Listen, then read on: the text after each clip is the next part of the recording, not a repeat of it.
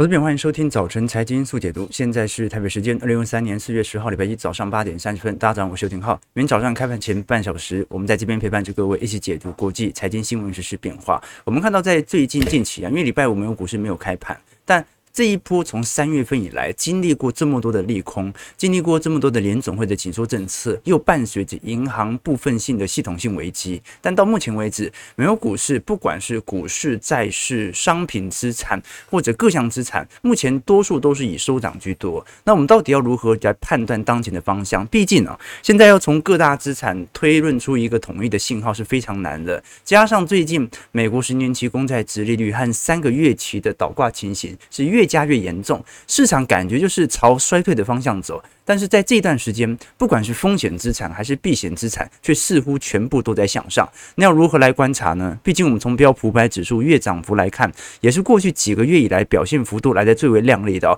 从三月份来看，至少是如此。我们如果观察，不管是标普百指数，还是市场的呃投资等级债，或者光是美国公债，甚至是黄金高收益债，在整个三月份是全数收涨的情况。当然，股票部位是表现最为强烈的。那你如果说股市涨在，债市跌，或者说债市涨，股市跌，你还看得出市场是否有在反映即将到来的衰退而进行的避险？现在避险资产也在涨。风险资产也在涨，那是怎么回事呢？我们回顾从今年以来的各大资产绩效，欧洲股市涨幅大概十一点一 percent，黄金价格涨幅有一成一哦。那如果是欧亚股市涨幅有九点一 percent，全球股市涨幅有七点六 percent，日本股市涨幅七点二，美国股市涨幅有七个 percent，就连你是六四股债投资者，今年以来的报酬也有六点二 percent。那其他的啊，不管是美国公债，还是亚洲剔除掉日本之后的整体市场指数，或者新兴市场指数。投资等级债、新兴市场债务等等，除了大宗资产目前在今年以来还是一个下跌段之外，几乎全数资产都是属于收涨的状态。而且大宗资产最近由于原油价格的走高，感觉弹幅或者新一波的短期拉抬又开启了。所以到现在为止，我们看到股债在整个二二年是同步双杀的，但是在整个二三年却似乎是同步收高。那市场上的避险情绪到底有没有发酵？这个就值得观察了。我们至少可以了解到。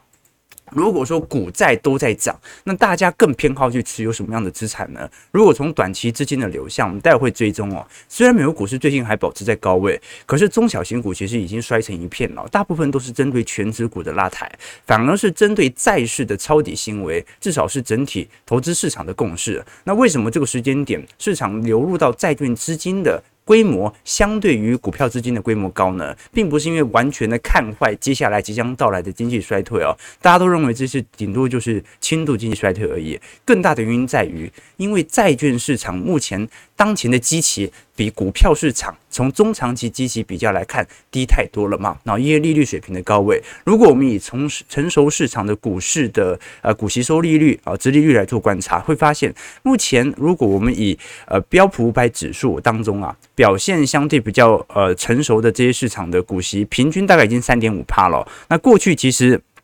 长一段时间是在三点五趴以下。那现在美国的公司在最差的收益率都在五点八 percent 左右。所以你购买美国随便一家优良的公司的债权，你拿到的配息都比成熟市场的股息殖利率多了接近是两倍以上。那当然啦，股票市场它不止于。不只给予你这个殖利率的报酬，它还给予股价的增值。但是从当前的水位来看，你就可以理解到为什么市场上目前倾向将资金流入到债券市场，而并非股票市场。因为短期内债券市场是有显著推高的迹象在。所以不管如何啦，我们可以观察到，今年真的是比特币、黄金、美国科技股、美国国债、投资等级债、可转债、高收益债、特别股全部都在涨。那这种表现就值得大家来多做一些留意。那感觉。就很明显了啊，就是说近期涨的股市是涨得有点虚的啊，因为大部分的股票都没涨。就拉那几只全职股，所以看起来是一片的反龙。所以这个时候我们就要回过头来看，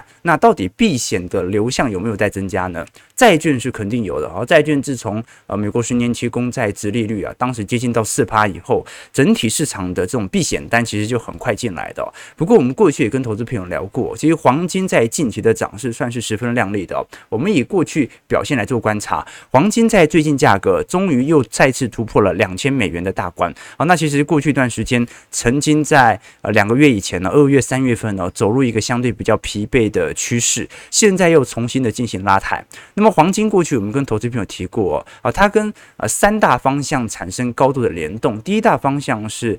呃联总会的政策利率，也就是联总会政策利率如果实质利率如果转为呃正值的话，对于黄金价格的相对的承压效果就会来得特别显著。那这个时候黄金的绝对低点就有可能出现。那相反呢，如果未来啊通膨再起，实质利率转为负值，也就是市场开始反映即将到来的降息预期。或者我们讲的反映这种经济衰退的避险预期的时候，黄金价格就容易水涨船高。我们可以观察到，在过去几次现货黄金在各大呃衰退期或者恐慌期所产生的变化，你会发现黄金的避险效果普遍来讲是不错的啊。如果我们以九一一事件来看啊，当时黄金现货价格短期内飙涨了五个 percent，标普则是紧急下跌嘛。好，那如果是属于像是新冠疫情或者全球二零零七年啊金融海啸。九零年的海湾战争，黄金在短期内它是有它的避险效果存在的，而中期内啊，它会反映联总会的政策利率啊，所以如果黄金现在在高速的上涨，其实你可以看得出来，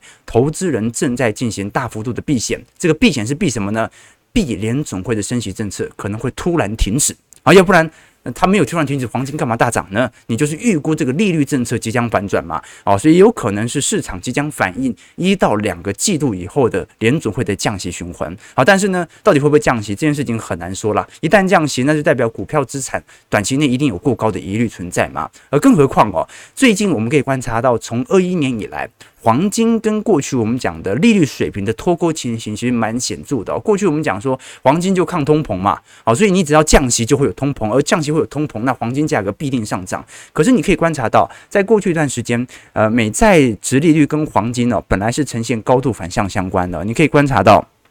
基本上只要。呃，十年期公债殖利率哦，我们把它视为倒挂现象啊，就是十年期公债殖利率越低，那我们可以看到黄金价格涨势就来得越猛；十年期公债殖利率越高，黄金价格就会受到承压。好，那现在有趣的一件事情呢、啊，就是本来美债殖利率跟黄金是呈现高度反向关系，美债殖利率上扬，美元变值钱，隐含着美元的购买力变强，那黄金就会变低嘛。啊，你以前一美元可以换一千五百，啊，应该讲一盎司要一千五百美元，那现在美元变强。了嘛？好，你用一千美元就可以换到一样式了，所以照理来讲。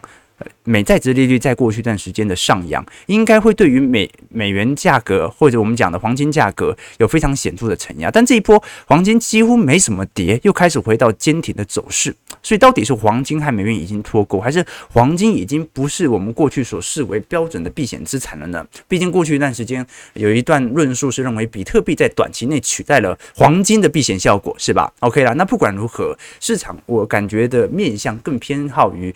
整个股票市场啊，盘到这样的基期水位啊，有一点过高，好，大家有点怕。所以，真实正在大幅度资金流入的呃市场资金，主要属于黄金资产和我们看到的债券资产。市场正在积极的进行避险，那也就说明一件事情：市场还在半信半疑，市场还在怀疑当中。现在不是全面的乐观，当然也不是全面的悲观，但是还在怀疑中成长的一段时间。那事实上啊，整个怀疑中成长一段时间呢，它能它基本上未来反映的就是整体呃景气库存循环的好转现象，也就是我们看到四大指。指数当中最为领先反应的费城半导体指数啊，事实上，随着全球半导体周期的见底回升，我们看到在一季度末到二季度初，可能整体库存最坏的倾向就会开始度过。那我们可以观察到，过去一段时间，我们跟投资朋友聊过，美国的半导体销售额平均会落后整体费城半导体指数大概有三到六个月的时间。那我们都很清楚嘛，现在半导体销售额还在下滑，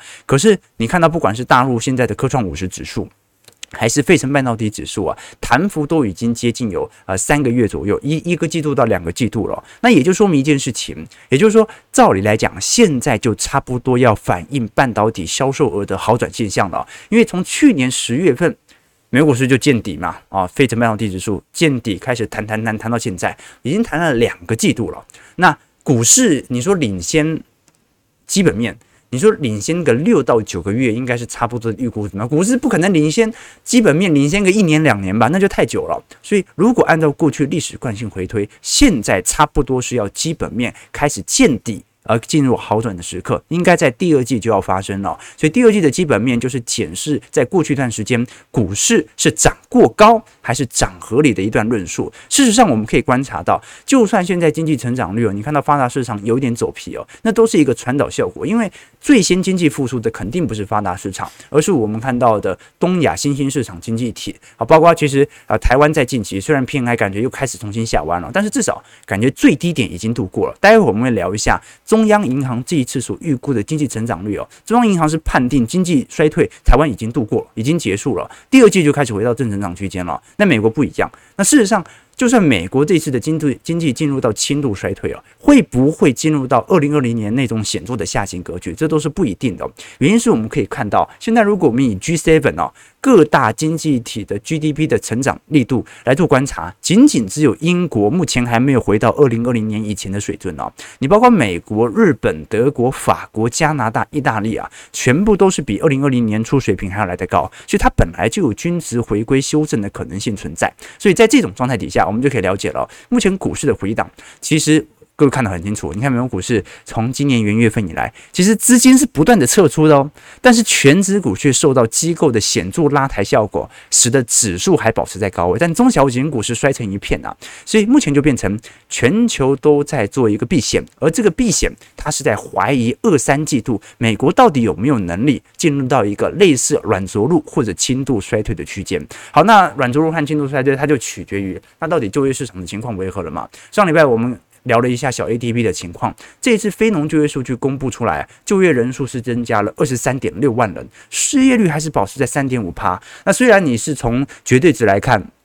相对于一月份、二月份，那感觉是减少蛮多了嘛。你看一月份当时非农还冲到四十万人以上嘛，那现在身上二十三点六万人，但是还是比预期还要来得好，就说明还是有人。这个是应该讲非农就业的岗位还是在增加，而且失业率也没升高啊，失业率还是保持在三点五左右啊。我们过去跟投资朋友提过嘛，如果以美国的二月份职位空缺数来看，这一次空缺数虽然降到了二零一。二零二一年五月份以来的最低水平，但问题在于，现在还有九百九十万份职位空缺数等着别人来做，那失业人数是五百九十三万，所以按照目前的职位空缺数除以失业人口，还是有一点六七倍，代表现在美国的失业者大概有一点六七份工作是可以选择来做的。那我们也可以观察到，现在的就业市场啊，它没有像过去以往这么强劲了，但也没有到坏的地步，所以呢，接下来就来看观察到底各行各业的薪资水平。什么时候会跟整体的通膨率形成死亡交叉？那就说明的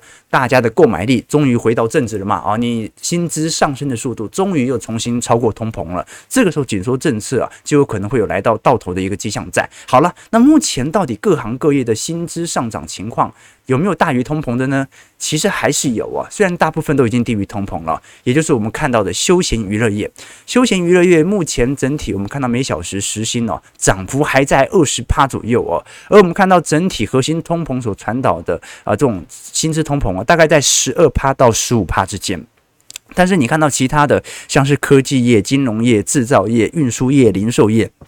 薪资增长水平已经全部落后给通膨率了，这就说明的一件事情，那就是你只要让休闲娱乐业啊开始景气也不好了，这个时候。大量的服务业，它就会进入到显著的收缩格局，而通膨的抑制效果就有可能会真实的产生。所以现在就来观察了，就是这个一点六七倍的工作下行速度能够有多快？那至少三月份第一波的拐点已经开始出现了。那我们过去跟投资朋友提过嘛，这个结构性的现象会让本轮的通膨年度会比想象中还要来得长远一点点。所以我不认为说，哎，今年达到年底达到两趴的目标，就算衰退都不一定达得到啊，因为就业结构实在是太恶化。化了。首先是移民人口的问题，我们过去跟投资朋友提过，从川普上任以后，整体美国的政策紧缩跟边境的管制就不断的加强，然后加上疫情期间嘛，大部分的签证都是停发的。那疫情两年，你也看到合法的移民短短少了几百万人，美国的缺工就有如此之庞大，好，加上非法移民短缺也接近有两百万人了，所以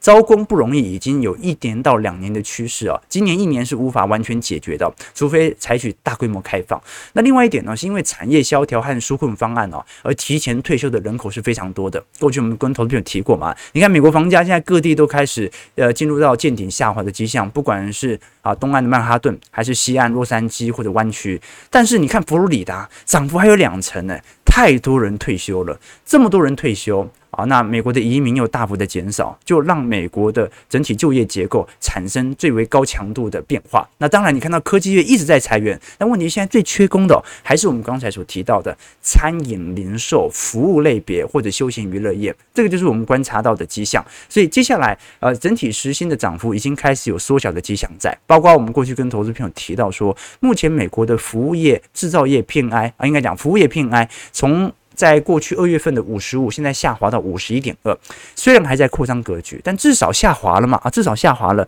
那如果什么时候贯破五十，进入到紧缩格局，也就意味着。整体美国的服务业所造就的通膨，它的最差的一段时间应该也是度过了，而且还是要戒慎恐惧的一件事情是，我们过去跟投资朋友提过，虽然现在失业率还是保持在三点五趴，但是通常啊，失业率它并不是一个领先指标，而是一个同时指标，是通常经济衰退的当下，失业率才会开始上升，而不是说失业率上升之后，后续我们进入到经济衰退啊，原因是因为本来在就业市场当中，它的僵固性就比较高，啊不，你本来要把一个人裁掉。就真的要景气真的很不好，你才可以把它裁。股市跌很多，你把它裁掉，那是不合理的嘛？那也会有法规上的疑虑。这个是我们可以观察到的迹象。至少从中小型企业来看，愿意进行更多招募的比例啊，已经从二零二一年底的三十二趴下滑到十五趴，那已经进入到二零二零年当时的下行格局当中。这个是值得大家来多做一些留意和观察的。其实这一波真的是美国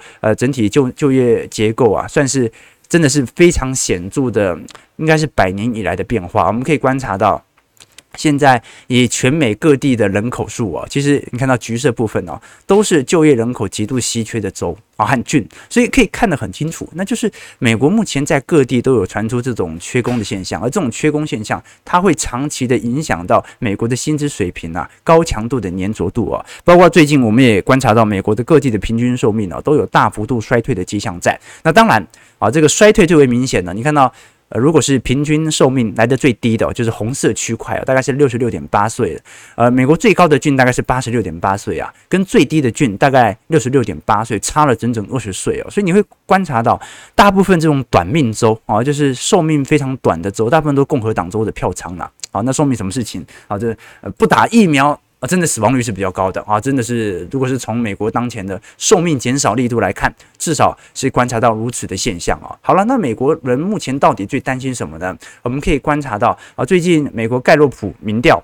现在所针对美国各大地区。关于通膨和经济状况的统计可以观察到，现在市场上对于通膨的担忧是百分之六十一，对于经济的担忧是百分之六十哦。相对于去年的调查都增高了两个 percent。那更何况现在有趣的一件事情是，现在通膨已经见顶下滑啦，但是对于通膨的担忧程度仍然在持续提高当中。事实上，你从盖洛普民调可以观察出来啦，如果按照积极效果，一九九零年代到两千年，曾经有一段接近十年的时间，市场是认为对于未来一段时。时间保持着相对有信心的，啊，但是我们可以观察到，从两千年以后啊，市场对于呃，应该讲投资人或者说一般民众对于整体经济感到信心的力度啊，就几乎是降到了低点啊。那今年又降到了二零一五年以来的低点，那就说明一件事情啊，啊，就是啊，你各位可以观察到吗？真正的交汇点啊，两千年的网络泡沫，市场终于悲观，但是股市却开启了长达二十年的牛市。即便零八年你也看到没有完全破两千年的低点嘛，所以市场越悲观，股市涨越多啊，也是这段时间市场的投机。感觉啊，一般人收敛许多，但是有钱人的投机行为增加非常多，所以现在资产在过去二十年的炒作底下都在富人身上。所以，刚朋友可以理解哦，为什么我们说了解市场的情绪、了解市场的周期这么重要？因为这就是人性。你永远要在市场上对于未来长期经济长期悲观的时候，你再来长期的做做股票。那市场如果全面的乐观啊，比如说像一九九零年代。啊，到两千年这段时间，市场是不断的啊爆发出乐观的情绪，那这样的话，你可能就要小心一点了啊。所以现在呢，大家还是悲观的，多数人都感到对于未来的经济啊，开始有破灭啊、爆发恐慌的这种想象空间。那当然了，这是每一代人的遐想的空间。我我举个例子哦，比如说呃，像我父母这一辈哦，普遍经历了经济的繁荣到经济的下行区间，所以他们会有一种感觉，就认为。唉，这个经济真的是不好了啊！我我记得啊，从我出生以来，我父母没有讲过经济好的，这就是一种感受力度啊。因为他会觉得自己年轻的时候啊，经济可能也不比较，台湾经济可能啊，当时啊受到不管是半导体带货潮等等哦，感觉有一有一波非常亮丽的空间。好，但是这一代人的想法，它就影响到下一代，导致呃台湾可能有。十年到二十年的时间，股民是相对比较保守的，而恰恰是这段保守的时间，造就了股市中长期的繁荣。我最近才看到一本书哦，它里面聊到一八四零年这个鸦片战争的时候，当时就非常有趣的一个情况啊，就是清朝末年最后一批翰林哦，他们面对的是从一八四零年就是一样的情况，但他们读了一辈子的四书五经，靠着这个安身立命哦，但是。却没有赶紧的改变这个科举制度。那照理来讲哦，难道他一八四零年，我们不管是从鸦片战争好到这个英法联军，好到呃一八九五年，或或或者我们看到一一九零零年啊，不管是甲午战争还是八国联军呢，为什么一直要到六十年以后，清朝人才开始取消科举呢？啊，里头写到一个我非常值得审视的一个。段落，他说，呃，因为六十年呢，差不多是一代到两代人的时间，就一个小孩他是没有权利去取消科举制度的，只有那些功成名就、位高权重的人才有权利取消，而他们自己是科举上来的嘛，啊，你要让一八四零年当时的宰相取消科举是不可能的，因为他们一辈子只经历过科科举嘛，每天要读四书五经嘛，啊，他们的儿子啊，三十年以后也不会取消科举，因为他们也是掌权的人嘛，啊，但是呢，如果是从一八五零年，一八六零年，这一代人慢慢的。开始体悟到清朝的落寞之后啊啊，他们经历过一代到两代人就会正式取消了。好，所以美国现在也是一样，他们正在经历一代人对于经济长期看坏啊，长期感受到贫富不均的一个迹象战。但这段时间反而是资产价值涨势来的最猛的啊，所以要趁市场还没有对中长期乐观的时候，加紧的对于股票市场长期的看好，这是我长期的论调了啊。这个大家都知道，我是长期乐观主义者，但这个长期乐观主义者会针对市场的机器来进行资金的调节，这是特别重要的。好了，那不管如何，我们可以观察到，就目前为止哦，市场上最为担忧的还是我们刚才所提到啊，就是其实股市的资金已经有一点在撤了，而债券以及货币型基金的规模却是不断的流入哦。我们从三月份下旬的情况就看得很清楚了。各位可以观察到这张图表啊，是联总会每周五都会公布的美国商业银行资产负债表。那在银行爆银行业暴雷之后，你看到这张表格当中所提到到的。银行的存款贷款数据哦，基本上已经有骤降的趋势。基本上在三月二十九号前两周，呃，就美国整体银行的贷款规模几乎是下降了一千零五十三亿，这个是一九七三年以来统计以来最大规模的存款以及贷款的下降。那就说明一件事情：现在大量的美国人正在减少贷款以及减少存款。那这批多出来的钱，它放去哪里呢？全部投到我们看到 ICI。整体货币市场基金当中，啊，在三月份以后，货币市场的资金开始有大幅的涌现，那这是一件好事情，这说明联总会的货币政策达到它的一个适度的效果啊。虽然它并没有流入到存款，但是流入到货币型基金，那这些货币型基金最后吃的还是联总会的基准利率呢。所以在这种状态底下，我们观察到，一方面联总会的紧缩政策它的达成效果是越来越好了，但另外一方面，我们也可以观察到，现在在整体小型和大型银行的存款外流幅度，其实都来得特别显著。那会不会引起接下来呃更新一波的恐慌情绪？这个是值得大家来多做一些留意和观察的啊。毕竟紧缩是的确有利于通膨达成啊，但钱一直流一直流，那这些中小型银行啊，就算现金流 FDIC 帮你保证了，那未来。他要用什么样的借口让大家从货币型基金的钱重新回流到银行体系呢？这就很难说，对不对啊？所以这个是一个长期的问题，那也是我们会关注银行业的方向。我们过去跟投资朋友提过嘛，在美国当中哦，资产不足两千五百亿的中小型银行哦，大约发放了百分之五十的美国的工商贷款，百分之六十的住宅贷款，以及百分之八十的商用不动产贷款，以及百分之四十五的消费贷款。所以美国中小型银行占整体美国。银行的权重算是蛮大的哦。那现在这些中小型银行存款不断的外流。啊，甚至连大型银行都有开始外流的现象。那这些小银行到底最后要用什么方式把钱给收回来呢？这个是值得大家来多多一些留意和关注的。那最后最后啦，基本上可以观察到联总会的资产负债表的确在过去一段时间啊，曾经有比较显著的呃上行区间。然后那主要是因为增加流动性嘛。那现在又重新回到下行区间了，就代表着联总会在短期内受到了一点干扰之后，现在又重新回到紧缩格局当中。那整体市场它就会有更多这种。种怀疑的现象。好，我们最后看一下台北股市的表现。台北股市上礼拜就两个交易日嘛，而且成交量小得离谱啊，小幅单周下跌三十一点啊。那当然了，上周比较有地缘政治的因素啊。你看，共军是连续三天环台军演嘛，那两岸局势呃虽然没有多增温啊，但是至少就大家市场的避险单也不是蛮明显的。那尤其第二季现在到了。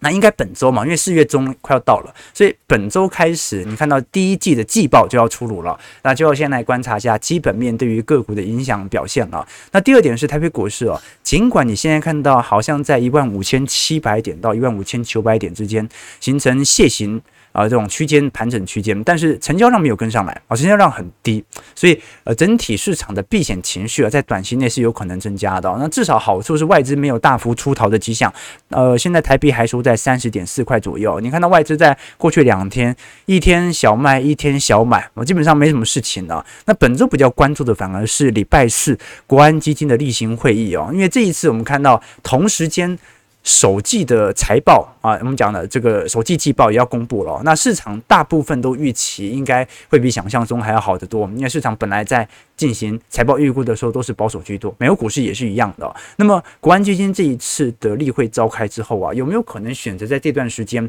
来进行获利出场呢？这应该讲。呃，可能他获利都已经大部分获利了，现在肯定不买股票了嘛？可能涨上万五之后就没有买过股票了。那现在的问题就是要不要宣布退场啊？宣布退场，他就有更多的重新再进场的空间和护盘的力度哦。那事实上，从当前的点位也比去年七月份当时的水位相对来看算是呃蛮高的了，因为国安基金当时都是在一个左侧下跌段来进行显著的拉抬措施嘛。你常常看到啊，当时在尾盘的时候突然就爆大量，然后就国安基金拉的嘛。那现在这段时间有没有可能国安基金？趁现在台北股市表现还不算太差的时候，适度退场呢，这是值得大家来多做些留意的哦。那另外一个，对于台北股市经济啊，你看到不管是央行、主计处哦，各大统计机构啊，针对台湾经济啊或者台北股市啊相对乐观的情绪，有一个重要原因，好，是因为按照主计处和中央银行的统计，台湾真的很有可能经济衰退已经结束了。我们可以观察到，如果是从二零二三年主计处所公布的经济成长率哦，